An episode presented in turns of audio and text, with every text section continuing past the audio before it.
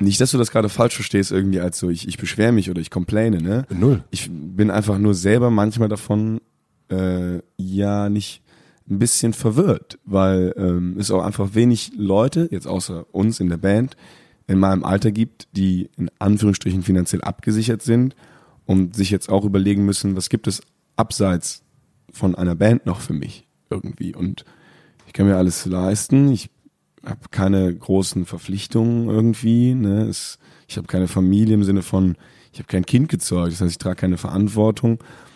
Rein theoretisch kann ich jetzt auch drei Jahre nach Timbuktu ziehen und da leben. Wie lange könntest du jetzt ohne etwas zu tun leben? Willkommen im Hotel Matze, dem Interview-Podcast von Mit Vergnügen. Mein Name ist Matze Hilscher und ich treffe mich hier mit großen und kleinen Künstlern und Künstlerinnen, mit schlauen Unternehmern und smarten Typen und versuche herauszufinden, wie die so ticken. Mich interessiert, was sie antreibt, was sie inspiriert. Ich will wissen, wie ihr Alltag aussieht. Ich will wissen, warum sie das machen, was sie machen. Ich will wissen, wie sie das machen. Ich möchte von ihnen lernen. Ihr sollt von ihnen lernen. Und natürlich eine gute Zeit im Hotel Matze haben. Mein heutiger Gast ist Henning May von Anmai Kantereit. Er ist der Typ mit der rauchigen Stimme, also er ist der Sänger der Band. Annemai Kantereit kommen aus Köln und haben es mit ihrem Debütalbum sofort an die Spitze der deutschen Charts geschafft. Ich glaube, sie haben über eine halbe Million Platten verkauft, eigene Konzerte unter anderem in der Berliner Waldbühne gespielt. Auf YouTube sind sie die deutsche Band mit den meisten Abonnenten. Mehr geht eigentlich nicht und das schon mit dem Debüt.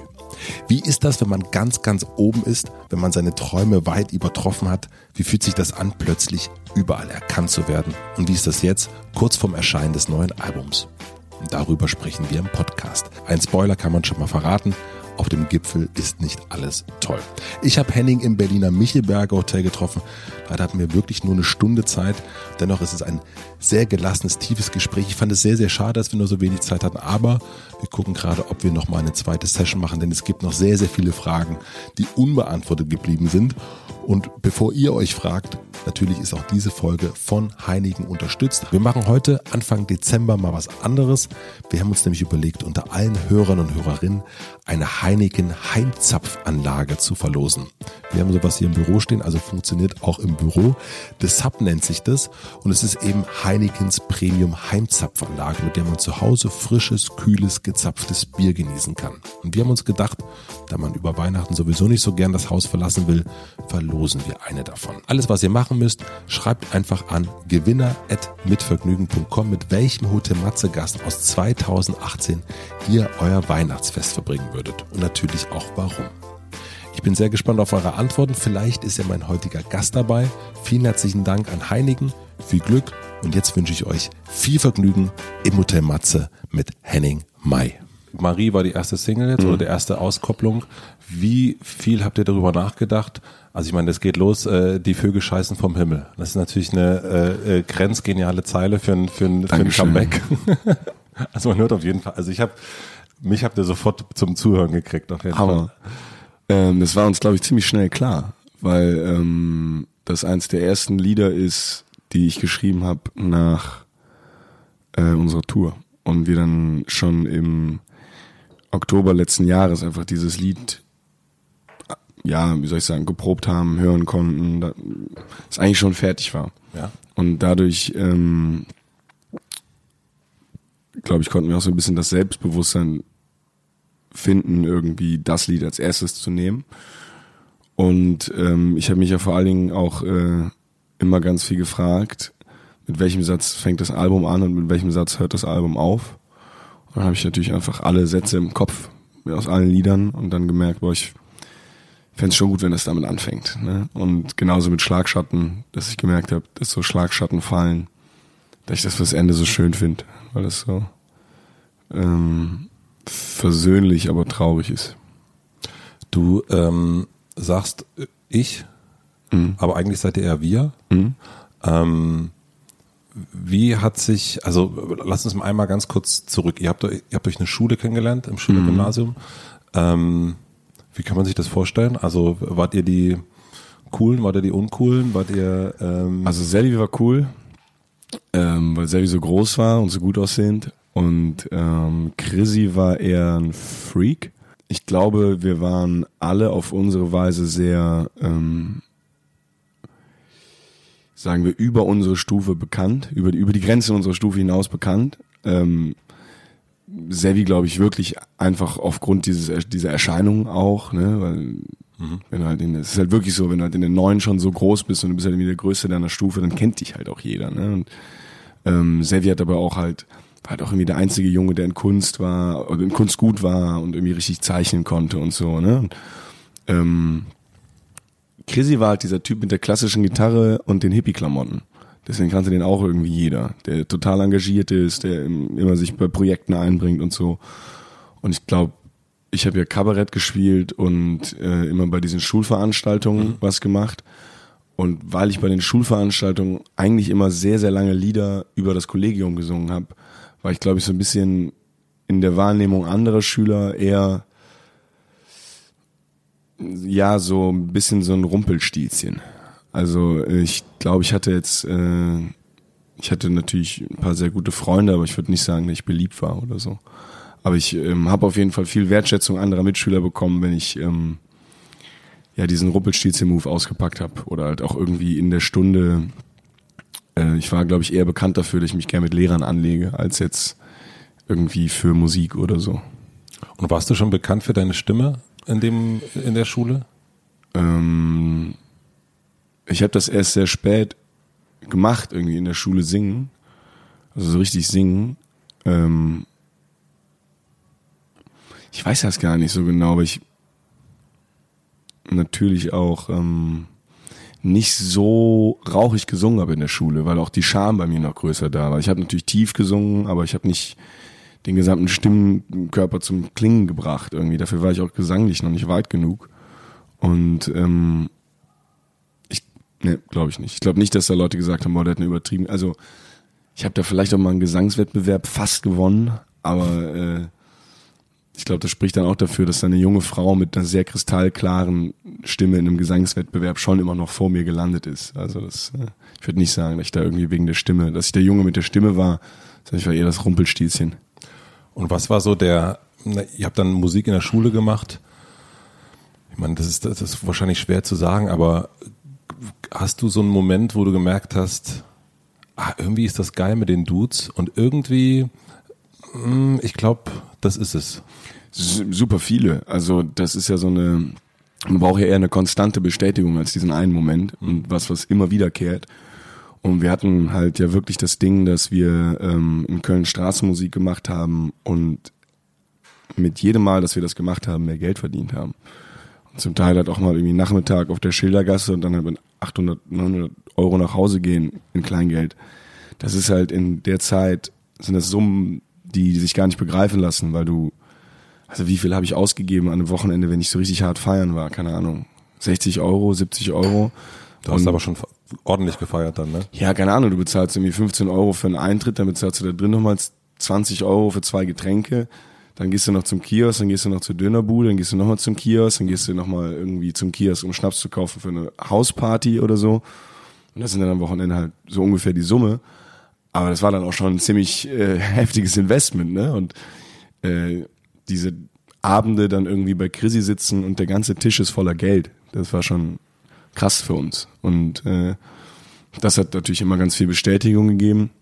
Also auch zu merken, dass man, also ich meine, letzten Endes ist man ja wahrscheinlich in Köln genauso wie in Berlin äh, oder in einem kleinen Dorf in, in, in Bayern. Erstmal, wenn man irgendwie Musik macht, jetzt äh, das meiste, was man hört, ist ja, na, wie willst du davon leben? Auf jeden Fall. Und das ist ja wahrscheinlich dann für euch gleich so Proof of Concept. Nee, guck mal, wir verdienen hier irgendwie echt Asche. Ja, also ich habe auch dann relativ schnell zu meinem Vater gesagt, äh, ich werde nicht studieren. Also ich, ich war noch eingeschrieben, bin noch ein bisschen hingegangen, aber ich werde nicht studieren, ich brauche kein Geld von dir. Und wenn du mir kein Geld gibst, wenn ich nicht studiere, dann ist das okay, weil dann ich Straßenmusik. So. Und äh, das war natürlich sehr hart für den, glaube ich, weil äh, diese Vorstellung, mein Sohn ist Straßenmusiker, ist, glaube ich, nicht so geil für ihn. Und ähm, dann haben wir halt äh, auch mal irgendwie ein paar Aufnahmen mit irgendwie ein paar Kumpels gemacht oder sowas. Ne? Man hat ja irgendwelche Bekannten, worüber man dann mal probiert, irgendwie eine Aufnahme klar zu machen, die man bei Soundcloud hochladen kann. Und ähm, da haben wir dann ziemlich viele beschissene Leute auch kennengelernt, die halt äh, ja uns halt verarschen wollten und so. Und die euch managen wollten? Genau, aber auch andere Dinge. Also ob das jetzt ähm, Veranstalter waren, keine Ahnung, sogar irgendwie Hochzeiten, für die wir gebucht haben, die dann probieren, irgendwie noch den Preis zu drücken nachher und dann aber auch Leute, die irgendwie sagen, ey, wir nehmen mit euch auf und dann aber äh, finden, dadurch entstehen ganz vielfältige Verpflichtungen, weil man jetzt einmal zusammen aufgenommen hat und so. Und dann äh, sind wir da ja auch einfach so ein bisschen durch, wie soll ich sagen, das ist ja so ein Spießrutenlauf am Anfang. Und der hat natürlich auch ganz viel dieses Momentum kreiert, dass ich dachte, boah, auf jeden Fall mit den Jungs. Weil wir einfach alle ähm, uns von den Niederlagen nicht so haben verunsichern lassen und einfach gesagt haben, wir machen das auf jeden Fall weiter. So, nur weil wir jetzt irgendwie, weil der Veranstalter uns jetzt beschissen hat oder weil wir jetzt irgendwie für eine Hochzeit nach Brühl gefahren sind und wir dachten, wir verdienen 400 Euro, aber wir haben nur 100 Euro verdient. Und das ist halt irgendwie für einmal nach Brühl fahren, zwei Stunden spielen, wieder zurück, 30 Euro für jeden, das ist halt irgendwie ein bisschen läppsch. So, ne? und, Aber du hast daran gemerkt, dass das irgendwie mit euch funktioniert. Genau, das meine ich. Ne? Also äh, es gab zum Beispiel einen, auch bei uns in der Band, immer wieder gerne äh, rezitierten Geburtstag, ähm, äh, wo wir gebucht wurden, eine Stunde Musik zu machen und haben eine Stunde Musik gemacht.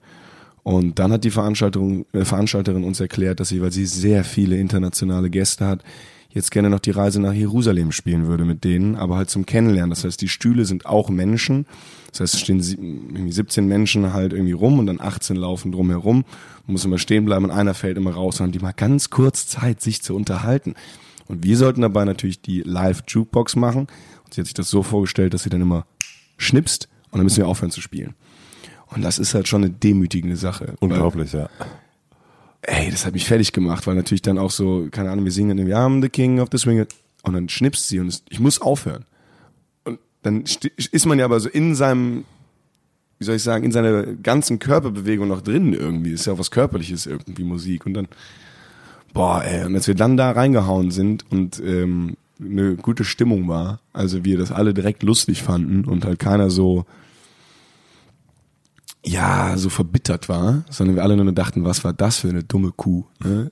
So, dann, das ist ja auch das Ding, dass wir auch vorgemerkt haben, wir können uns einfach äh, auch an den Niederlagen gemeinsam freuen und darüber lachen. Und das war einfach eine sehr schöne Phase, in der das, äh, in der wir dieses Grundsetting für uns gelegt haben, wie wir irgendwie arbeiten wollen. Also sehr un unbewusst. Aber unbewusst wahrscheinlich. Also ihr habt wahrscheinlich nicht da gesessen und gesagt, so. Genau, das meine ich. Das Regelwerk. Genau, das ist eher so, eher so passiert und dann haben wir einfach so weitergemacht. Und was war so, ich meine, wir springen ein bisschen, aber äh, jemand, der sich für Musik interessiert, der anfängt zu singen, der Lieder schreibt, der hat ja dann auch eine gewisse Art von Weltschmerz. Ähm, hört sich aber alles relativ cool an. Freunde finden in der Schule, okay, ein bisschen Rumpelstilzchen sein, ähm, aber Gymnasium irgendwie so gut am Start kriegen. Was war so dein, kannst du dich noch an so ein Welt, was war dein Weltschmerz? Ähm, ich hatte nicht so viel Weltschmerz, weil ich mit ziemlich vielen anderen beschissenen Dingen beschäftigt war. Also ich habe äh, einfach eine sehr schwierige Familiensituation gehabt damals ähm, und äh, war sehr schlecht in der Schule und hatte okay. äh, auch einfach Probleme mit Drogen. Und das, äh, mein Vater musste mich ganz lange morgens zur Schule fahren, weil ich sonst geschwänzt habe. Deswegen hatte ich nicht dieses Weltschmerz-Ding. Also ich habe natürlich irgendwie keine Ahnung, äh, irgendwelche kommunistischen äh, Einführungen mitgemacht, weil ich mich irgendwie cool fühlen wollte und habe ähm, mich zu großen geopolitischen Themen geäußert, obwohl ich davon keine Ahnung hatte, wie im Geschichts-LK. Und das hat mich auch begeistert, aber das war eher so ein ähm, so eine Weltwut, die manchmal aufgeblitzt ist und äh, dass ich dann gemerkt habe, dass ich finde schon ganz viel Scheiße auch und aber es war nie so dieses was ich auch von vielen Freunden kenne, dieses so, ich bin jung und habe den Weltschmerz, muss man einfach so sagen. Und das ist, trifft's, finde ich auch sehr gut. Sondern ich war einfach sehr damit beschäftigt, mein eigenes Leben kaputt zu machen und gleichzeitig wieder in Bahnen zu lenken, die irgendwie erträglich sind. Und äh, deswegen habe ich das ein bisschen versäumt, dieses Jungsein Weltschmerz. Und wenn jetzt ähm, andere Väter zuhören, die äh, ihre Kinder zur Schule bringen, ähm, was, was hilft? Ähm, Geduld hilft, glaube ich, für Väter sehr viel, weil, äh, wie soll ich sagen, ähm, ich hatte die, die Situation, dass ich, also das äh, praktisch dadurch, dass ein Elternteil nicht existent ist, ich mich unglaublich äh, in den Konflikt mit dem anderen Elternteil gestürzt habe, auch von dem wahrgenommen werden wollte, äh, unbewusst, ne? Das kann ich jetzt irgendwie sagen, mit zurückgucken. Und ähm, das war unglaublich wichtig für mich, dass ich mit dem streiten konnte, dass äh, wir da rumgebrüllt haben, dass ähm, er auch diesen Schritt für mich gegangen ist, als Lehrer zu sagen, okay, dann äh, fahre ich dich halt um Viertel nach sieben zur Schule, dann musst du da zwar noch eine halbe Stunde chillen, aber ich muss halt auch arbeiten. Und dann setze ich dich halt ins Lehrerzimmer, viel Spaß. Und war er in der gleichen äh, Schule wie du? Nee, nee, nee, nee. Okay. Ähm, er musste mich nur ins Lehrerzimmer setzen, damit ich nicht reinhauen kann in dieser halben Stunde, bis die Schule anfängt. Und äh, das war halt irgendwie so ein bisschen dieses Ding, dass ähm, mir das vor allen Dingen auch geholfen hat, ähm, diese Aufmerksamkeit zu kriegen und diese äh, ja so eine bedingungslose Hingabe ist halt was, was äh, eine emotionale Stärke auch vermittelt dann. Und äh, das glaube ich, wenn ein Elternteil das Problem hat, dass das Kind die ganze Zeit schwänzt und den selber zur Schule bringt, dann braucht man sich dabei nicht die ganze Zeit fragen, was kann ich noch besser machen, sondern sollte, glaube ich, sehr oft einfach denken, boah, das werden jetzt vier, fünf anstrengende Jahre, aber wenn ich das jetzt hier durchziehe und den da hinbringe und der macht Abi, dann wird das vielleicht irgendwann mal ein korrekter Typ. Und dann kann ich vielleicht mit meinem Kind auch mal ein Bier trinken und ein schönes Gespräch führen über einen Kumpel von mir oder so. Und äh, das ist, glaube ich, was, was, äh, was ich vorgemerkt habe, dass das einfach vier, fünf anstrengende Jahre waren. Dass man damit, glaube ich, also das habe ich mir so richtig für mich selbst, wenn ich irgendwann mal Kinder kriege, mitgenommen, dass man einfach geduldig sein muss. Aber halt über Jahre. Ist halt anstrengend, aber es ist halt einfach so. Das äh, kann ich äh, als Vater auf jeden Fall bestätigen. Wie, wie alt sind deine Kinder? Ich habe ein Kind und der wird jetzt bald sechs. Die Pubertät hat aber schon angefangen. Ja, man unterschätzt das. Wenn, wenn die bockig sind, sind die bockig, ne? Ja. Aber ich finde das gut, also diesen, diesen, äh, also ich meine, ich glaube, ähm, ich glaube, es, es ist ja immer so eine, also gerade wenn der Sohn, hm, ich hatte auf jeden Fall auch ordentlich Stress mit meinen Eltern, ähm, bei mir war es aber weniger diese Bestätigung haben wollen. Bei mir war es tatsächlich eher, ich, ich will in Ruhe gelassen werden. Ähm, aber ich verstehe das, ähm, wenn man sozusagen nur ein Elternteil hat, was zur Verfügung steht, dann will man natürlich genau das haben. Aber eigentlich will man nicht, es ist ja wahrscheinlich irgendwie, also stelle ich mir jetzt so vor, einerseits will man natürlich überhaupt nicht in die Schule gebracht werden. Andererseits. Ich hatte überhaupt keinen Bock, nee. Aber andererseits ja irgendwie schon. Das ist irgendwie diese, dieses Dilemma zwischen so, naja, die, die beiden menschlichen äh, Sachen einerseits zugehörig fühlen und die andererseits das andere Freiheitswunsch äh, haben und äh, Ey, ich hatte ja auch irgendwie so viele Freunde in der Schule und ich verstehe das einfach manchmal im Nachhinein nicht, ne? Weil ich mir also äh,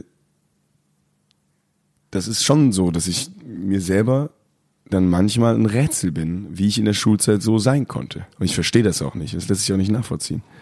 Ja, es ist ähm, wahrscheinlich, also wahrscheinlich genau das. Du hast es nicht verstanden. Also, oder du hast dich nicht verstanden. Und, und äh, ähm, ich muss, ich habe nur noch so ein, ich habe so, während du das erzählst, habe ich gerade so gedacht, wie, äh, dass mein Sohn heute auch wieder schon jetzt schon gar keinen Bock auf Kita hat. Und ich denke so, fuck it. Oh nein, da kommt noch Scheiße. Scheiße. Geduldig sein. Ich bringe ihn einfach jeden Tag hin. Genau.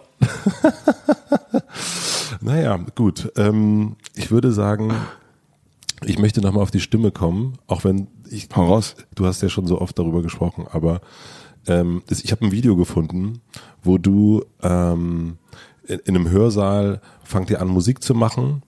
Und äh, ich glaube, es war irgendwas von Cardinal Sessions und dann äh, und die Leute also war so, so ein Flashmob mäßig mhm. und irgend und die Leute gucken so ein bisschen ja, oh Gott, jetzt spielt der Schlagzeug oder Cajon oder was auch immer.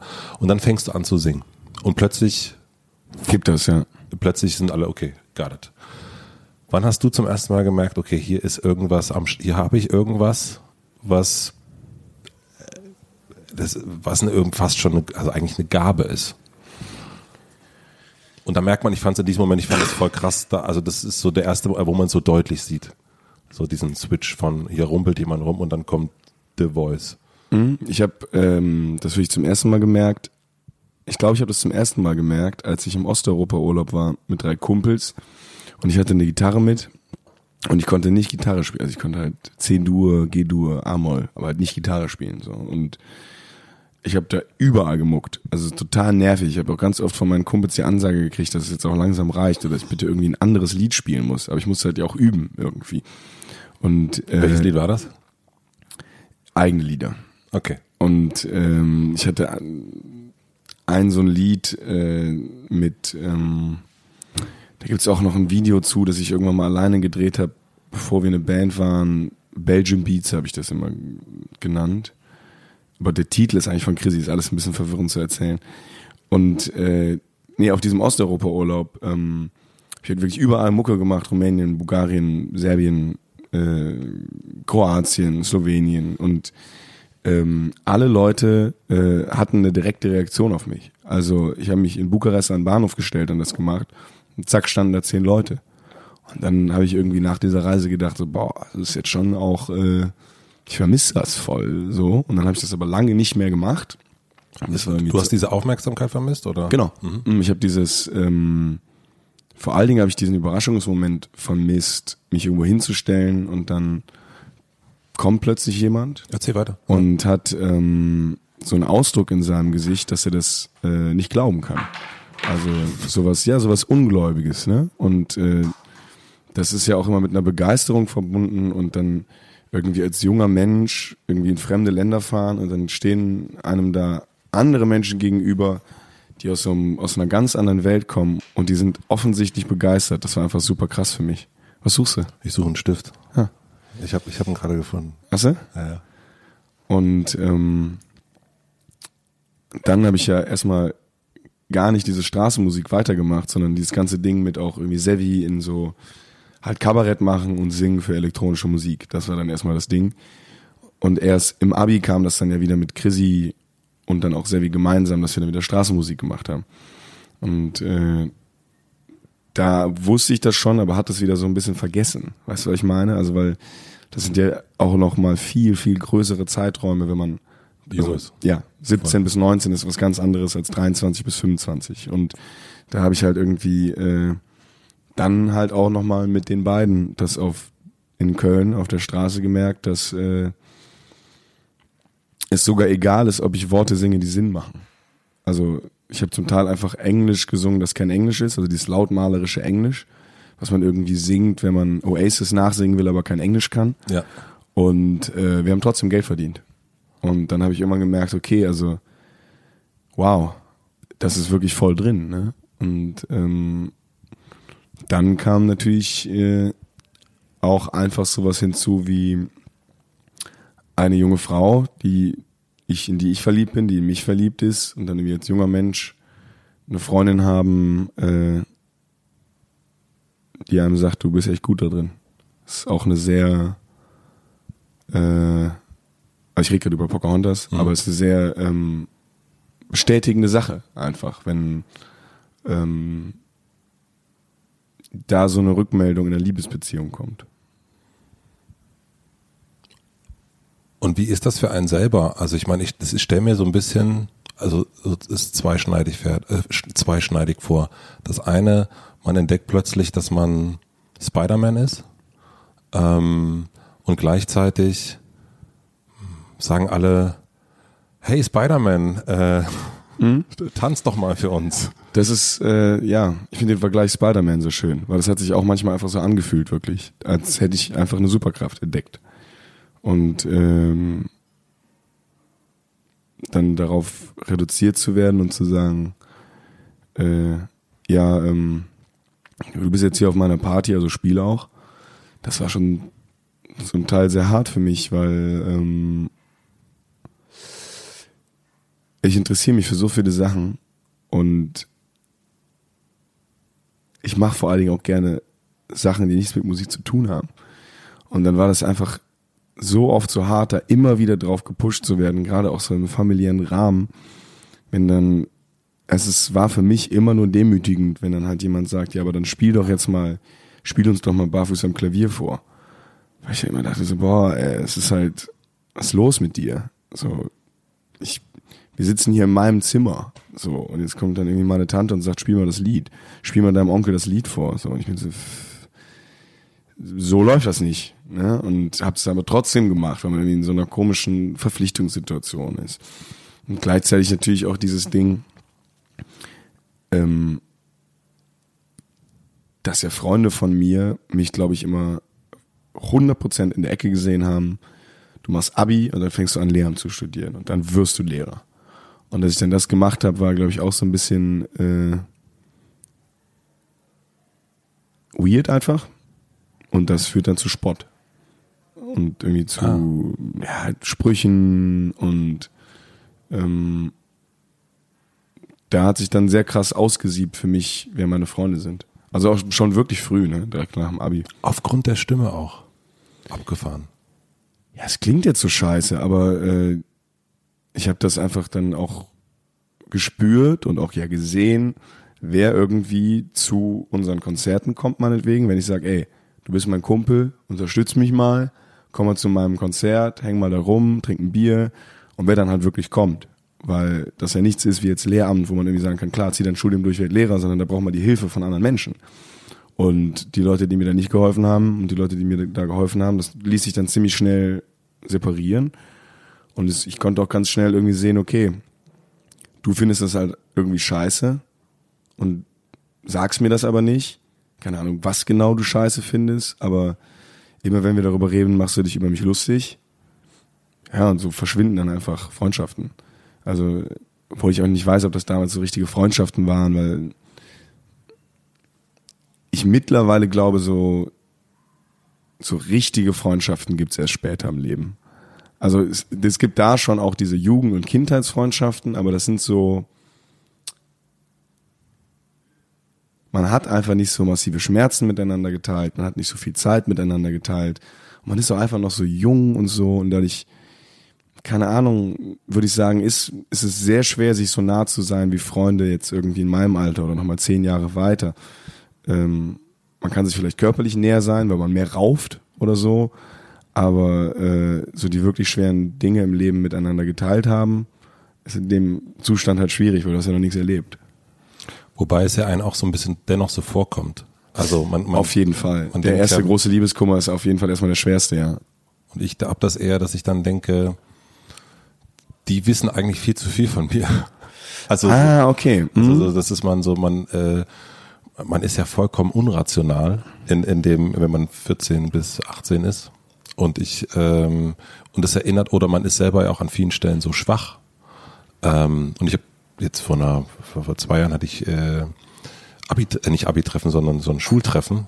Ähm, und ich habe dann gedacht, also die wissen, das war mir voll unangenehm, weil die einfach auch Seiten von mir kennen, die ich gar nicht mehr habe. Also die ich dann auch so irgendwann so weggeschliffen hab oder auch gar nicht mehr wahrhaben will, dass ich mal so doof war.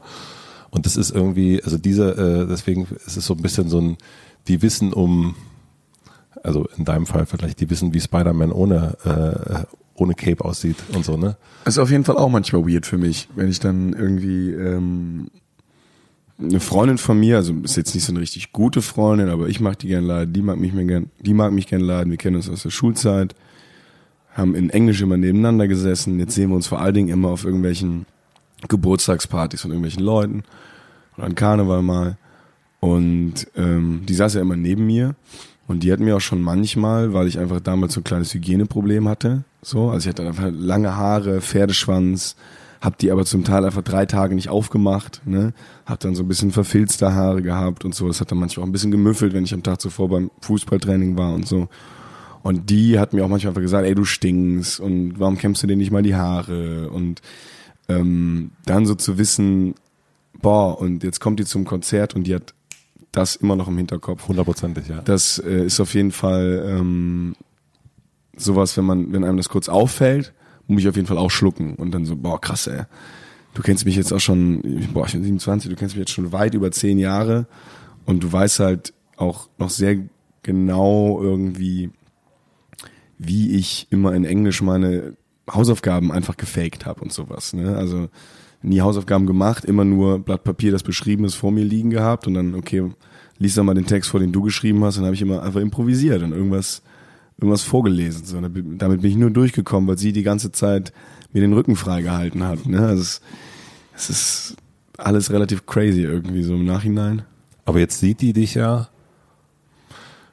äh, ich weiß es nur von Berlin sozusagen, dann, dann steht der Typ, der neben ihr so gemuffelt hat, steht dann plötzlich auf der fucking Waldbühne. Ja, das ist heftig. Fast forward. Das ist auf jeden Fall richtig heftig, ja. Ähm, Auch für sie stelle ich mir das ja auch genau, also für sie muss es ja auch, und ich glaube auch, dass da auch so ein Stück weit die Verachtung vielleicht von den ehemaligen Mitschülern, weil du fühlst ja auch ein Stück weit vor, was sich andere nicht trauen oder getraut haben. Also ich glaube, ganz viele Leute werden, machen ja einen Beruf wie Lehrer oder was auch immer, weil sie sich gar nicht trauen, den Künstler, den sie vielleicht in sich haben, zu leben. Ich habe schon manchmal das Gefühl, dass weil wir das gemacht haben, was wir gemacht haben, dass deswegen schon mehr Leute aus unserer Stufe gesagt haben, jo, ich mache halt das, was ich will. Weil wenn die das können, schaffe ich das auch. Ja. Also diese Lurchis, ja, also dann kann Diese ich das auch. Stinker da. Genau. Ich muss, das fällt mir gerade ein, ich muss schon dazu sagen, so ehrlicherweise, dass ich war, also ich war im Abi-Zeitungskomitee und wir haben so eine ganz detaillierte Abi-Zeitung gemacht. Und Sevi ist in der Kategorie Kreativster auf Nummer eins gewählt worden und ich bin in drei Kategorien auf Nummer eins gewählt worden. Und zwar Superstar. Wirklich? Ja, das fällt mir gerade ein. Also weil du eben gesagt hast, beliebt und ob das irgendwie Leute geahnt haben, aber das war, glaube ich, eher eher so ein bisschen ironisch von vielen Leuten als wirklich ernst gemeint. Und Lehrer. Und die dritte Kategorie war die, auf die ich am meisten irgendwie Wert gelegt habe, Diktator. Von allen Leuten aus der Stufe zum Nummer eins Diktator gewählt worden. Und äh, Ich würde sagen, dein Berufswahl ist aufgegangen. oder? Ich würde auch sagen, es ist genau so gekommen.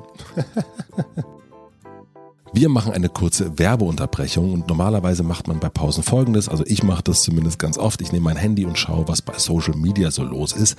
Es gibt aber eine App, mit der ihr eure Pausen wesentlich produktiver nutzen könnt und das ist die Blinkist App. Blinkist ist eine App, die die großen Ideen der besten Sachbücher als 15-minütige Kurztexte und Audiotitel in Hörbuchqualität auf das Smartphone bringt. Da gibt es Inhalte von über 2500 Titeln und da gibt es Sachbuchklassiker, populäre Ratgeber oder viel diskutierte Neuerscheinungen.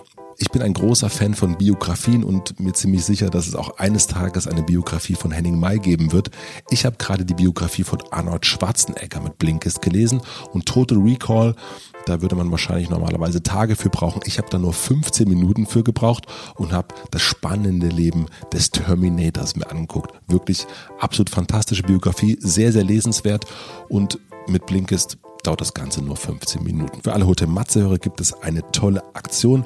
Auf blinkist.de slash Matze erhaltet ihr 25% Rabatt auf das Jahresabo von Blinkist Premium. Ich buchstabiere das am besten mal. Blinkist wird geschrieben B-L-I-N-K-I-S-T und Matze natürlich M-A-T-Z-E. Also schaut mal auf blinkist.de slash Matze und probiert diese App unbedingt aus. Und jetzt zurück zu Henning. Ich habe ein, ähm, ein Interview gefunden von Oliver Kahn. Und das fand ich. Der Panther. Nee, sorry, mach weiter. Oliver, Oliver Kahn, der, der äh, Fußball. Nee, nee, ich habe direkt an ein Interview von Oliver Kahn gedacht, wo der der Panther von Rilke vorliest und interpretiert. Nee, nee. Sorry, sorry. Nee. Und, ähm, und er sagte was ganz Tolles, fand ich. Der sagte, es gibt so viele Bücher darüber, wie man seine Ziele erreicht und seine Träume verwirklicht, aber es gibt kaum oder keine Bücher, was ist, wenn man diese Ziele erreicht hat. Uh. Der ist manchmal echt, der ist manchmal echt deep, der Olli, du. Alter Vater. Und da musste ich an dich denken, weil ich dachte, also so, da ist irgendwie dieser stinkende Zotteltyp ähm, und plötzlich steht er auf der fucking Waldbühne und steht da und ist der Da, Diktator, wo ich sein wollte, ja. der Diktator, der Superstar und ähm, ohne, glaube ich jetzt zumindest, große Schmerzen, ohne großes, äh, ich habe mir 35 Jahre den Arsch abgespielt, sondern mit dem Debütalbum da. Bei den Träumen, bei dem, beim Endziel wahrscheinlich sowas. Das ist auch für mich verwirrend, das muss ich schon sagen. Also ähm, uns gibt's natürlich jetzt schon Moment, seit sieben Jahren als Band und sieben Jahre sind eine lange Zeit für einen jungen Menschen wie mich. und ähm, ich habe ja wirklich seit dem Abi nur das gemacht und ähm, das äh, sehr, sehr lange gab's einfach dieses Ding, ähm, wir alle haben irgendwie geglaubt, boah, so als wir 200.000 Platten vom ersten verkauft haben, also ich, das ist dann glaube ich irgendwie Doppelgold, da waren wir alle schon so, boah, okay, wir sind schon eine richtige Band. Und äh, auch da irgendwie, wo wir sein wollen und geht es denn jetzt irgendwie noch größer und brauchen wir das überhaupt? Und ähm, wir haben es ehrlich gesagt nicht so drauf angelegt, dass es noch größer wird. Aber es ist dann einfach noch größer geworden. Wie viel habt ihr verkauft jetzt? 360, 370, also so äh, ist halt Platin und ähm, ja, wie soll ich sagen, dass äh, wir haben auf unserem YouTube-Kanal, das ist halt vor allem eine Zahl für mich, die halt krass ist, weil es eigentlich ist, also nicht eigentlich, es gibt keine Band in Deutschland, die mehr Aufrufe bei YouTube hat. Das sind halt 330 Millionen Klicks und das ist äh, halt manchmal ein bisschen krass und äh, irgendwie schwer einzuordnen für mich, weil ähm, ja auch andere große Bands, andere große Künstler irgendwie äh, hohe Klickzahlen haben, aber dass wir die Band sind mit den meisten, also dass auch Revolverheld da wirklich Jahre hinterher ist und ist nicht, ich will jetzt nicht Revolverheld mit uns vergleichen, aber mehr im Sinne von, das ist eine sehr, sehr große Mainstream-Band. So vielleicht ein bisschen mehr Radio als wir, aber es ist einfach eine sehr große Mainstream-Band. Und ähm, dann irgendwie zu merken, boah, wir sind hier schon auch an dem Punkt, dass wir haben, was wir haben wollten. Und sich dann zu fragen, was passiert jetzt, ist eine wirklich ganz, ganz seltsame Sache. Weil ähm, so scheiße das klingt, äh, ich kann halt fast alles machen. Und das ist eine super verwirrende Situation. Also, wenn ich zu einer Werbeagentur gehe und die sage, ich habe Bock für euch zu texten, dann sagen die ja, ne? Und wenn ich, keine Ahnung, äh, zu Sony sage, ich würde gerne in Amiland äh, für euch in irgendwelchen Sessions irgendwas machen mit irgendwelchen Künstlern, dann sagen die ja. So, wenn ich zum Verlag sage, ey, ähm, ich habe noch nie ein Buch geschrieben, ich schreibe ein Buch, dann sagen die ja. Und äh, vor dieser Hülle und Fülle an, an äh, Fülle, wie sagt man das? Hülle und Fülle äh, an Möglichkeiten zu stehen und ähm, mich entscheiden zu können und äh, noch nicht mal entscheiden zu müssen. Weil ich einfach sagen kann, ich mache das jetzt für den Rest meines Lebens mache ich nur das. Was ich weiß, ich kann das nicht. So, aber es könnte ja sein, dass ich das dann irgendwie, dass das irgendwie doch passiert. Das ist relativ seltsam, weil äh, ja, also die nicht, dass du das gerade falsch verstehst, irgendwie als so, ich, ich beschwere mich oder ich complaine, ne? Null. Ich bin einfach nur selber manchmal davon, äh,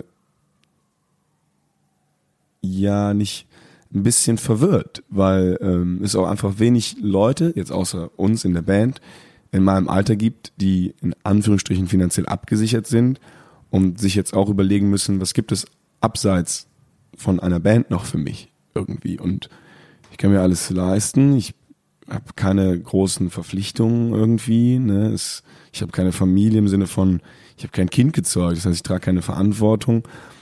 Rein theoretisch kann ich jetzt auch drei Jahre nach Timbuktu ziehen und erleben. Wie lange könntest du jetzt ohne etwas zu tun leben? Kommt auf meinen Lebensstandard an. Ähm, aber dadurch, dass ich ja versucht habe, das Geld so zu investieren, dass auch wieder Geld reinkommt, ähm, würde ich sagen, ich könnte jetzt rein theoretisch bis zum Ende meines Lebens leben. Und wenn ich jetzt Pizza esse, Nudeln esse, einmal im Jahr in Urlaub fahre, sowas. Also wenn ich jetzt drei Kinder habe, klappt das nicht mehr. Aber so nur ich bin auf jeden Fall jetzt abgesichert. Krass. Und Mit 27. Ja, geil. das ist ja irgendwie auch geil. Ne? Und, und was äh, sagst du, Oliver Kahn? Ich sag, ich würde Oliver Kahn sagen, ähm, dass wenn man seine Ziele erreicht hat, dass dann äh, man eigentlich sich erstmal sehr lange Zeit damit befassen sollte, die Leute, die einem geholfen haben, da oben anzukommen, zu beackern und denen zu helfen. Weil ähm,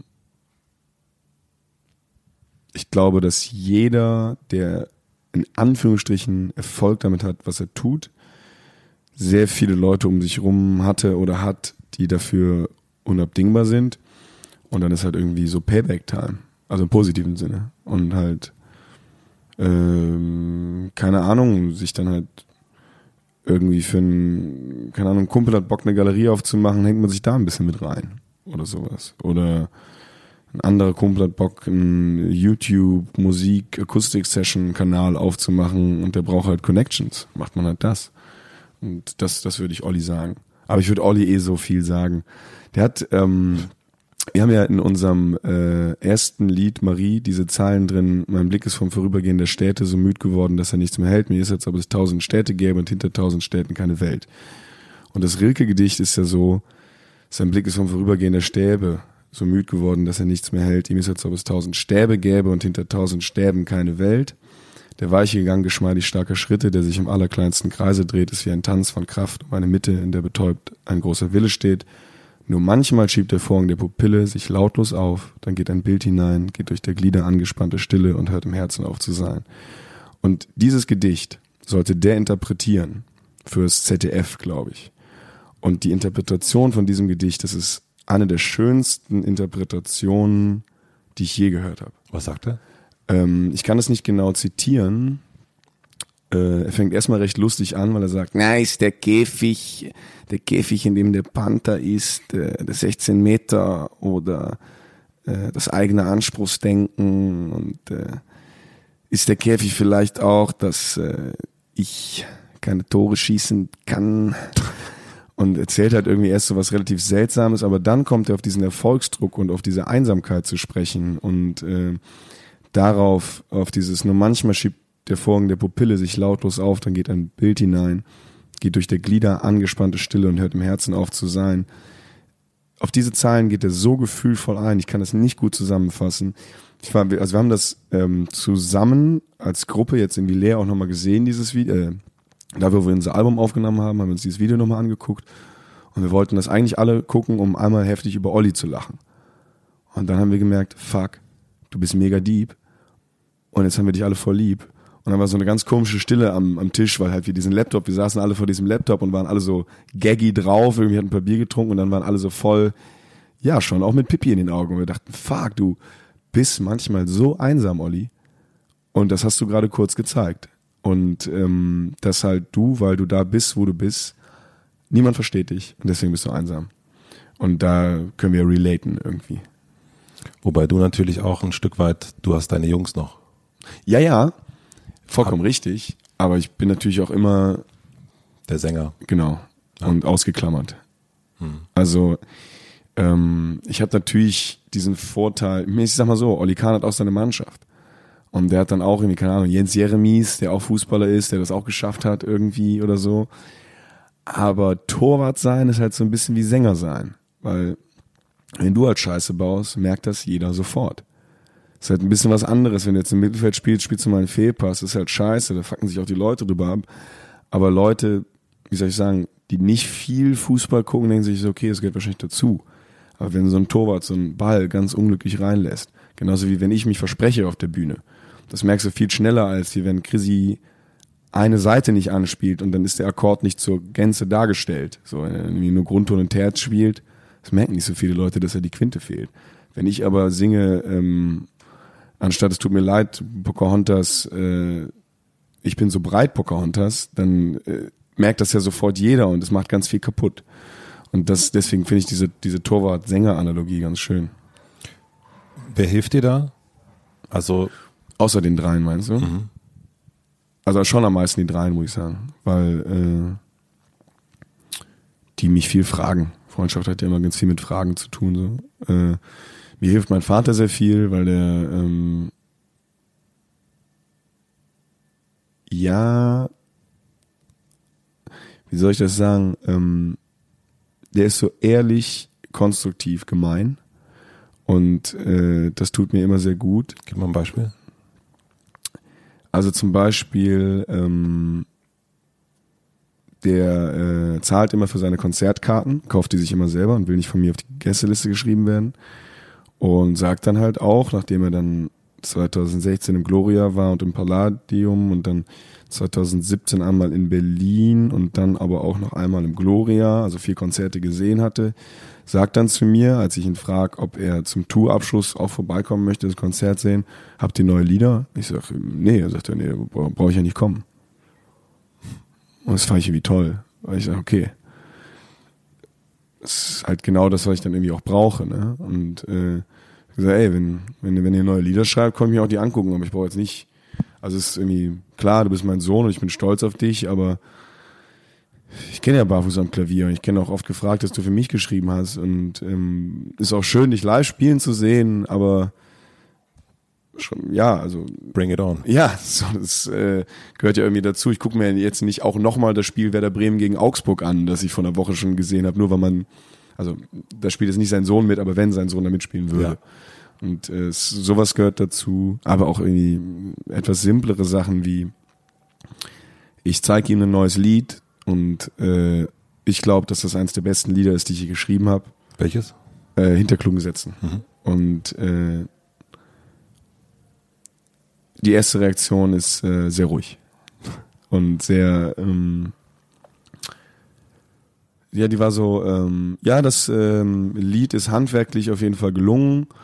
Ähm, als Vater mache ich mir natürlich Sorgen und ähm, fehlen noch ein paar Strophen. Liebe Grüße. ist halt äh, gar nicht, darf, ist glaube ich für andere Leute manchmal von außen auch ein bisschen schwer nachvollziehbar, dass wir nicht böswillig miteinander reden, wenn wir so miteinander reden.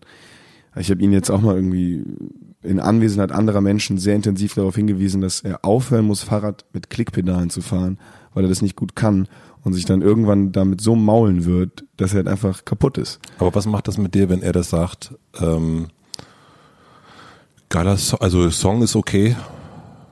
Was, was, was passiert dann? Ähm, das, was immer, finde ich, bei mir bei Kritik passiert, ich merke in dem Moment selbst, wie gut ich es wirklich finde. Also wenn, ähm, ich hatte bei diesem Hintergrundgesetz, das habe ich auch einem anderen sehr guten Freund von mir geschickt, und der hat äh, gesagt, dieses, weil ich mir selber fremd geworden bin, ist ihm zu staccato, das findet er ganz komisch. Würde er irgendwie nicht leiden können. Und in dem Moment habe ich erst gemerkt, dass ich das voll wichtig finde, dass ich das geil finde, dass ich das so lassen will. Und genauso, wenn mein Vater sagt, ey, da fehlen Strophen, erst dann merke ich zum Teil wirklich, fehlen da Strophen oder nicht. Weil äh, irgendwie eine, also mir hat das sehr geholfen, das auch so richtig zu realisieren, dass äh, Kritik von Personen, die e- emotional sehr aufgeladen sind für mich, gerade wenn die negativ ist, dazu führt, dass ich wirklich weiß, wie ich Sachen finde. Und dass ich eigentlich, bevor jemand gesagt hat, er mag's nicht, das oft gar nicht so richtig weiß. Und ähm, deswegen bin ich ja eigentlich immer nur auf der Suche nach relativ so ja, polemisch, provokant, ich weiß nicht, aber so ein bisschen härteren Kritikern, die Mhm. äh, irgendwie sagen, ey, ähm, die erste Strophe ist gut, die zweite Strophe ist Drehtabak-Songwriter und die dritte Strophe, ja. Und wenn ich dann sowas höre, das, das hilft mir, weil ich dann irgendwie Das ist aber ganz geil, dass du sozusagen, also wenn ich das jetzt, ich verstehe das so, dass du von, also dass Kritiken, egal ob positiv oder negativ, dir dabei helfen zu wissen, was du willst. Weil oftmals ist es ja so, dass Kritik eigentlich vielen Menschen einfach total verunsichert und äh, Aber ich muss die positive ausklammern. Weil die positive Kritik bringt mir fast gar nichts. Ach wirklich? Also so im ähm, Krass. Also wenn ich jetzt sage, ähm, ich glaube, ich gehe heute nicht mehr tanzen, finde ich am besten vom ganzen Album, ähm, dann ist es für dich, dann würden wir vielleicht noch drüber reden, warum. Dann würde ich dir sagen, ich finde einfach die Platte insofern total geil, weil das so eine Bassplatte ist und, und bei dem Song ist es am meisten so. Aber es würde für dich nichts machen, sondern würdest einfach, du, äh, wenn ich aber sagen würde, ähm, das schlechteste Lied auf der Platte ist, Mhm. dann würdest du dann würde ich denken, ah, okay. Interessant, sehe ich das auch so. Du bist jetzt emotional nicht aufgeladen genug für mich. So, also, Also ich müsste, ich müsste schon sagen, äh, Jenny ist es, glaube ich. Jenny, Jenny. Wir müssten erstmal drei Tage Bier trinken zusammen. Okay. Und wenn du mir dann sagen würdest, ey, aber jetzt mal ganz im Ernst, dieses Lied Jenny Jenny, ne, das ist Müll, Henning. Und dann würde ich in dem Moment äh, ein gutes Zeitfenster haben, um festzustellen, wie gut ich das Lied wirklich finde. Und wenn du mir aber sagst, ey, Jenny Jenny ist ein mega geiles Lied, stehe ich vor dir und denk, ähm, ja, danke. Und das ist dann auch emotional, tut das irgendwie gut oder ich fühle mich geschmeichelt, aber das hat für mich als Handwerker überhaupt keine Bedeutung. Hand, Handwerker, nicht Künstler? schon auch Künstler, aber auch Handwerker, weil ist ja immer irgendwie Gefrickel und äh, sind ja alles Werkzeuge und so. Mhm. Also auf jeden Fall beides. Ja. Also ich, ich bin, ich habe mich lange sehr schwer getan mit dem Begriff Künstler, aber jetzt muss ich das langsam anfangen, auch zu sagen, dass ich Künstler bin. Äh, Jürgen Vogel hat mir gesagt, dass andere Leute das über einen sagen müssen. Und man selber eigentlich, man, also er sagte selber, ich bin Handwerker und äh, ich würde niemals sagen, dass ich Künstler bin. Das dürfen gerne andere sagen, aber ich sage das nicht über Aber mich. er ist auch Schauspieler Mhm. und deswegen auf jeden Fall 90 Prozent weniger Urheber als ich. Mhm. Und ähm, ich habe einen großen Respekt vor der Arbeit der Schauspieler, aber kreativ so viel aus sich selbst zu schöpfen, ist eine andere Herausforderung. Also nicht besser oder schlechter, einfach eine sehr andere und auch eine meiner Meinung nach künstlerischere. Also genau wie jetzt eine klassische Opernsängerin einfach ein Stück weniger Künstler ist als Lemmy oder äh, Elvis. Obwohl Elvis wieder was anderes ist. Aber, Aber Interpret das auch, ja. Ähm, dass halt ähm, Interpreten und Urheber, gerade wenn die Urheber auch noch die Interpreten ihrer eigenen Urheberschaft sind, das ist einfach, für mich ist dieses Künstlerding ja so ein bisschen dadurch definiert, dass man mir sagt, ey, jetzt nicht nur du machst Kunst, sondern auch welche Art der Kunst machst du und wie äh, stark bist du da auch selber mit deinem Herzen involviert. Ne? Und äh, nur weil jetzt jemand Kunst aufführt, ist er noch kein Künstler. Oder weil er Kunst interpretiert, interpretiert oder Kunst variiert und das ist so ein bisschen mein Ding. Für mich fängt das Künstlersein da irgendwie an, dass man sagt, ey, ähm, der hat wirklich das Bild gemalt. Und der hat Beim nicht Erschaffen. Genau. Mhm. Na, da ist er, deswegen, ich, es hat ja tatsächlich auch was Handwerkliches, aber ähm, Entschuldigung, das Malen selbst ist noch nicht mehr so das richtige, das richtige Kunstmachen für mich, sondern für mich ist das wirkliche Kunstmachen zum Beispiel, ähm, der Typ hat den ersten Strich gemalt und danach stehen dem ja tausend Möglichkeiten offen. Hier ein Strich, da ein Strich, da äh, Farbe wechseln, Pinsel wechseln, was auch immer, Leinwand leicht ankokeln, so. Und sich diese Entscheidungen zu treffen. Diese tausenden kleinen Entscheidungen zu treffen, die für andere Leute nicht nachvollziehbar sind. Weil es ja unglaublich viele Möglichkeiten gibt. Ich kann ja jedes Lied auf dem Album komplett anders singen. So, ich könnte auch für jedes Lied auf dem Album komplett andere Akkorde wählen, aber ich habe es nicht gemacht. Und diese ganz, ganz vielen Entscheidungen, die sind einfach zum Beispiel bei einem Schauspieler, bei einer Opernsängerin einfach viel weniger. Weil da gibt's ja mal wegen Regisseur und der sagt, ey, da gerade, das war nicht die Note äh, bitter, bittersüße Rachgier, die ich irgendwie bei dir sehen wollte, mach das mal lieber so und so und so.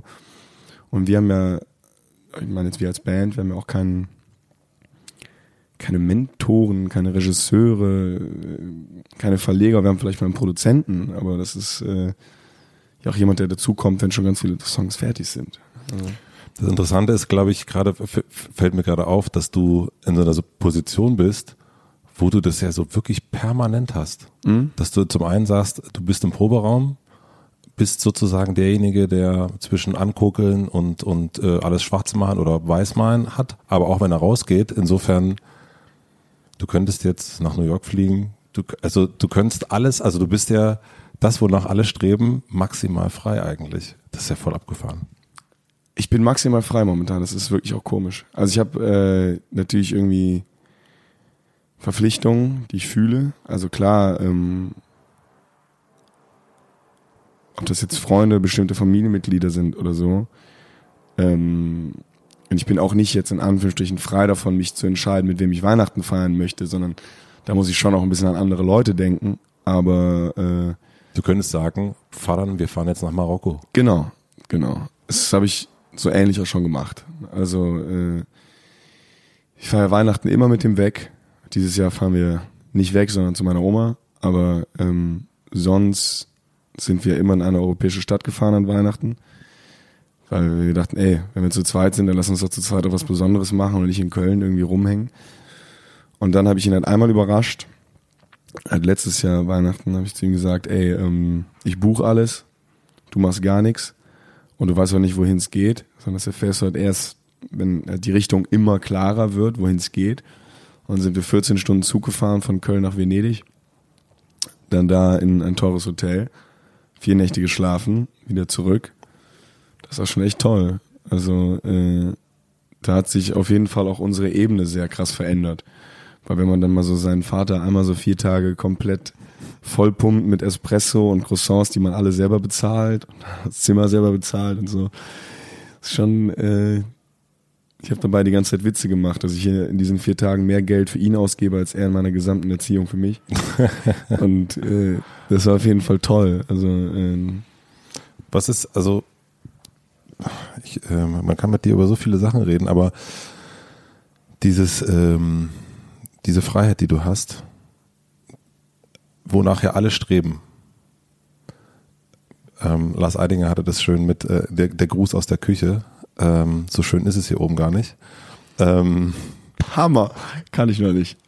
ähm, was ist dein Gruß aus der Küche? Wie bitte? Was ist dein Gruß aus der Küche? Äh, ich habe kaum Privatsphäre. Es ist für mich sehr schwierig, neue Freunde zu finden, weil ich mit so einer Grund Skepsis natürlich ausgestattet bin und Intention unterstelle. Ah, krass. Klar, also äh, ey, das ist ja auch eine Sache, man fängt ja an, Intentionen zu unterstellen mit Erfahrung. Also wie viele Leute irgendwie, ja, lass doch mal was machen und am Ende ist es dann irgendwie, ey, ich habe einen Soundcloud-Link, hier ist der Soundcloud-Link, können wir bei euch Support spielen? Oder irgendwas in diese Richtung, macht ihr mal einen Post oder sowas, ne? Und ich, super viele unangenehme Begegnungen deswegen, weil irgendwie Leute der Meinung sind, ich schulde ihnen was oder um es aber ganz brutal zu sagen, also auch irgendwie mein alter Klavierlehrer kam dann plötzlich an mit irgendwelchen Forderungen nach Geld, weil er gesagt hat, ich habe dir eigentlich, also, ich habe ja Klavierspielen beigebracht, deswegen ja, habe ich auch eigentlich Rechte an Barfuß am Klavier. So, dann habe ich einfach mit meinem Klavierlehrer überworfen, weil der einfach gierig wurde und hat sich gedacht hat, okay, es fängt jetzt an zu funktionieren, das ist ein kleiner Junge, jetzt mache ich dir mal eine Ansage, weil ich bin ja schon Mitte 30. Und wenn ich jetzt ein bisschen autoritär bin, dann wird er mir schon ein paar Rechte an Barfuß am Klavier geben. Hat gar nichts damit zu tun mit dem Lied. Aber ich habe das halt in seinen Stunden auch geübt. So, und mir von dem Fingersätze erklären lassen. Das, das habe ich ja geschrieben, als ich 17 war. Da war irgendwie der Meinung und so. Und mit so einer, also weißt du, diese ganzen Ereignisse, die häufen sich dann irgendwann, dann hat man irgendwann so eine Grundskepsis, dass wenn mich jemand auf einer Party anspricht und sagt, hey du, du siehst interessant aus. Ich denke auf jeden Fall nicht, ja, ich sehe interessant aus, sondern ich denke auf jeden Fall, ey, sag mir, was du willst. Oder sei ehrlich. Also eins von beidem. Und Und wie, was, was wäre dir lieber? Also wenn ich jetzt zum Beispiel, wenn wir uns jetzt hier äh, im, in einer Hotellobby kennenlernen und ich sehe, ah, guck mal, das ist der äh, Mhm. Henning, ähm, habe ich schon mal gesehen auf der Bühne, in der Waldbühne. Finde ich irgendwie, der steht da gerade alleine. Ist es dir dann lieber, man spricht dich nicht an oder ist es dir, ist es, was würdest du dir dann wünschen? ähm, be a decent human being. Das wünsche ich mir dann. Also, äh, wenn ich da wirklich ganz alleine stehe, vielleicht mal einen Blick darauf werfen, was, also wenn du Bock hast, mit mir zu labern, Blick darauf werfen, wie ich da gerade sitze. Also, bin ich gerade in was vertieft oder schaue ich mich um? So. Weil wenn ich irgendwie da sitze und ich habe vielleicht Augenringe und bin in irgendwas vertieft, vielleicht habe ich gerade nicht so eine gute Zeit und möchte eher alleine gelassen werden. Aber wenn ich mich da umschaue und ein Glas Tee trinke und ein Stück Kuchen esse, dann kann man auch einfach zu mir gehen und sagen, ey, äh, darf ich dich auf einen Espresso einladen und dich eine halbe Stunde voll labern oder auch nur zehn Minuten, je nachdem wie viel Zeit du hast. Keine Ahnung, ich mache Musik oder ich interessiere mich, darf ich ein paar Fragen stellen, ist mir scheißegal. Also bei mir geht's, ich bin ja für ganz viele Sachen zu haben und auch irgendwie für ein gutes Gespräch.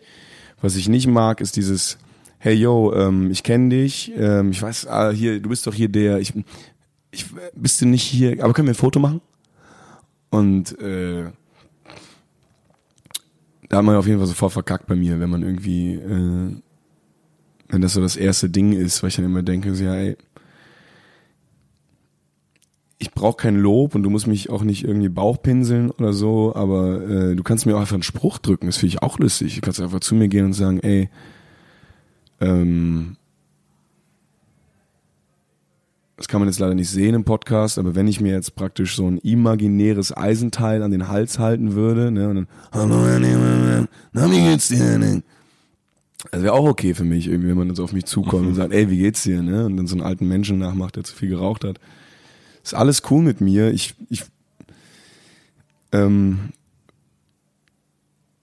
ich glaube, man kann fast alles mit mir machen, wenn man irgendwie höflich ist und ehrlich ist und auch darauf klarkommt, wenn ich einfach sage, ey, sorry, ich bin gerade in meinem Kopf woanders beschäftigt, tut mir leid, hab einen schönen Tag. Und ich glaube, ähm, das ist äh, mit decent human being meine ich auch sowas wie take no for an answer. Also wenn du, wenn ich sage schönen Tag noch, dann ist das Gespräch halt zu Ende. Und das verstehe ich immer nicht, wie Leute dann danach weitermachen können. Ich denke, ich hatte es jetzt hier auch in der Hotellobby schon ein paar Mal. Ich gehe runter, morgens bestelle mir einen Kaffee. Auch kurz gedacht, da ist jemand im Badezimmer. Äh, geh runter, bestell mir morgens einen Kaffee und dann steht da jemand, steht die ganze Zeit neben mir und guckt mich an und guckt mich an und guckt mich an. Und dann fragt sie irgendwann und dann sag ich so, ja, okay, ähm, ja, es ist richtig, ich spiele in der Band. Und äh, dann wird das halt so ein so ein zehn Minuten Ding, in dem sie nicht weiß irgendwie ja ähm, wie, wie kriege ich jetzt das, was ich will? So. Und ich weiß ja auch nicht, was sie will. Ob sie jetzt ein Foto will oder eine intensive Begegnung, ich weiß es nicht. Und das ist auf jeden Fall mein Gruß aus der Küche, dieses, äh, dass ich mich mit so vielen fremden Menschen auseinandersetzen muss, die die ganze Zeit in Situationen auf mich zukommen, in denen ich halt in der Apotheke bin, Bahn fahre, äh, keine Ahnung, in Clubs, äh, auf Partys, sogar irgendwie, wenn mein Vater Geburtstag feiert, sind irgendwie Leute, die dann random einfach super aufdringlich werden. Und viel zu persönliche Fragen stellen. Also weißt du, ich habe jemanden noch nie in meinem Leben getroffen, da stellte sich vor, so, hey, ja, ich bin hier irgendwie Günther, ja, Freund von deinem Vater. Ach, ich habe gehört, du machst Musik. Wie viel Geld verdienst du denn? Und dann denke ich mir so, ja, was ist das denn jetzt? Also, äh, bist du irgendwie ein Journalist? Also, äh, ich stelle mich dir auch nicht vor und sag, wie viel Geld verdienst du? Günther, hey Günther, was machst du beruflich? Ach, du arbeitest für Bosch, wie viel Geld verdienst du? Was ist das für eine Frage? Und das ist halt ganz viel irgendwie, dass die Leute äh, so diese Distanz und diese Höflichkeit einfach verlieren, weil weil du dich ja auch öffnest in den Liedern. Genau, also weil ich irgendwie, ich glaube, ich habe eh ein komisches Verhältnis dazu, weil ich einfach dann auch jetzt habe ich jetzt auch schon am ersten Interviewtag gemerkt, ich erzähle einfach sehr sehr viele persönliche Sachen von mir und es ist kein Problem für mich. Das liegt auch daran, dass ich diese Lieder schreibe die, oder diese Texte für die Lieder, die dann sehr persönlich sind, dass ich dann auch irgendwie in einem Interview wie hier erzählen kann, mein Vater hat mich zur Schule gefahren oder so. Ähm, aber dadurch heißt es halt nicht, dass man mir einfach random diese Fragen immer stellen kann. Also äh, an welcher Stelle hast du das also ausgestattet mit mit Zuversicht äh, und Ruhm? äh, an welcher Stelle hast du mal getestet, wie weit du gehen kannst?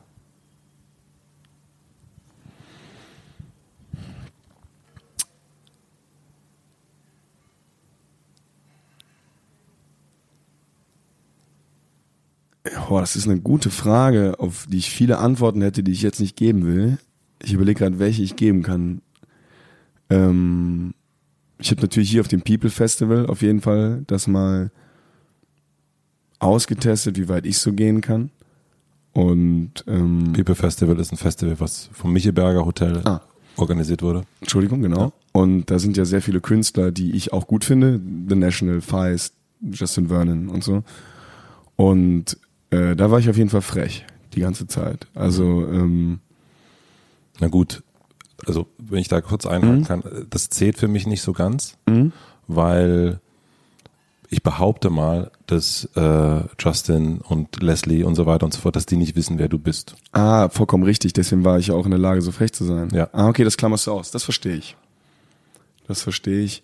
Da habe ich halt dieses Frechsein gehabt, dass ich halt wusste, so, ey, ihr denkt, ich bin ein kleiner weißer Hotelmitarbeiter warum laberst du mich jetzt zu, aber ich bleib frech.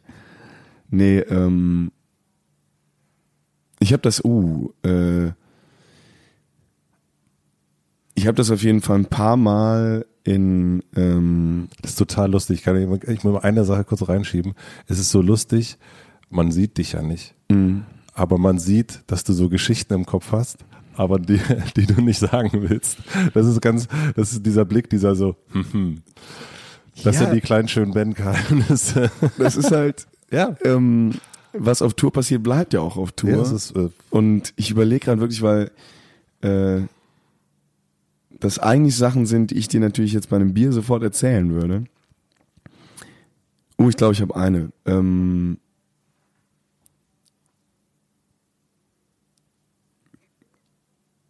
vor anderthalb Jahren ähm, hat mein Manager mich angerufen und gesagt, äh, dass Sean Penn gerne mit mir telefonieren würde, weil er uns auf eine Benefizkarte einladen will. Und dann habe ich gesagt, okay, du willst mich verarschen und so und das ist lustig, aber nicht so lustig. Und dann war das aber keine Verarsche und dann habe ich mit ihm telefoniert und er hat uns eingeladen und so und dann waren wir den auch mal besuchen in Irland und so und ähm, bla bla bla bla bla, dann ist das alles so passiert und dann war ich irgendwann in Köln.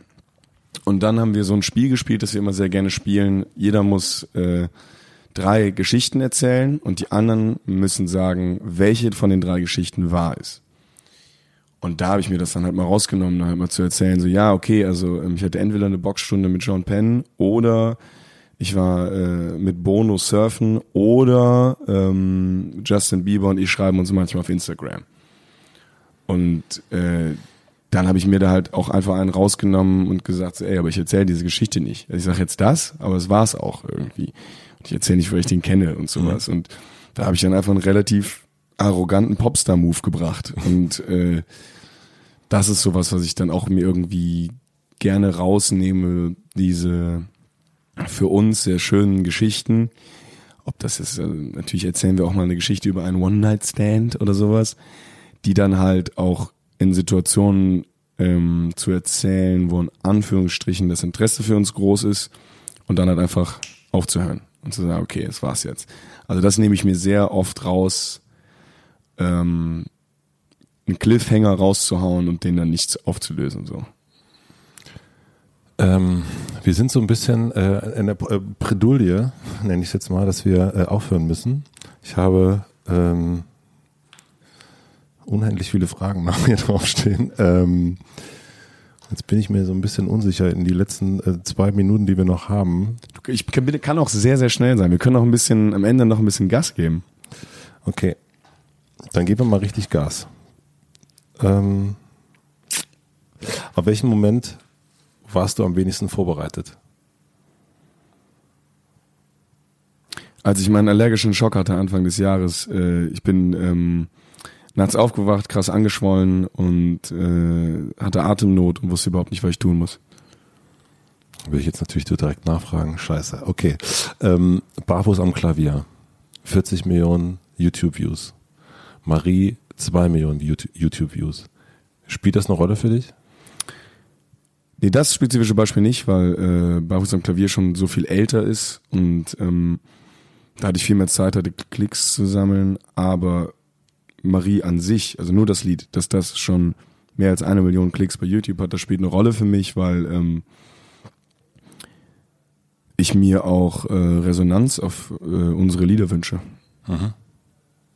Aber nicht, also wenn man sozusagen auf dem Mount Everest war, wir haben, äh, mhm. ähm, geht es dir darum? Ich muss nicht nochmal auf dem Mount Everest, aber ich würde gerne nicht, nicht, also ich würde gerne nicht die Leute verlieren, die ähm, wir uns, ähm, denen wir uns so angenähert haben und denen wir so nah sind. Also äh, ich fände ich find's immer ganz blöd, wenn jemand, der mal unsere Musik hört, gesagt so ja, war mir irgendwann nicht mehr tief genug oder nicht mehr ehrlich genug. Das heißt, ähm, jeder, der unsere Musik oder der das letzte Album gekauft hat, das ist mein Wunsch. Ich wünsche mir auch, dass er auch das nächste kauft. Oder sie. Also. Das wären ja dann immerhin 500.000 Leute.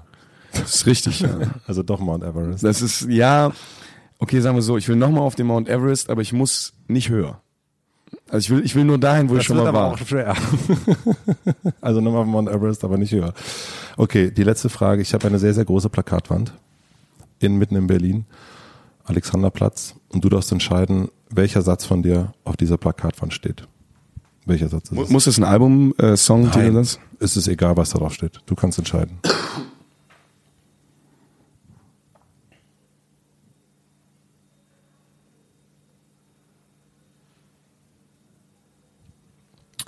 Gib dir nicht die Schuld dafür, dass du sie nicht liebst.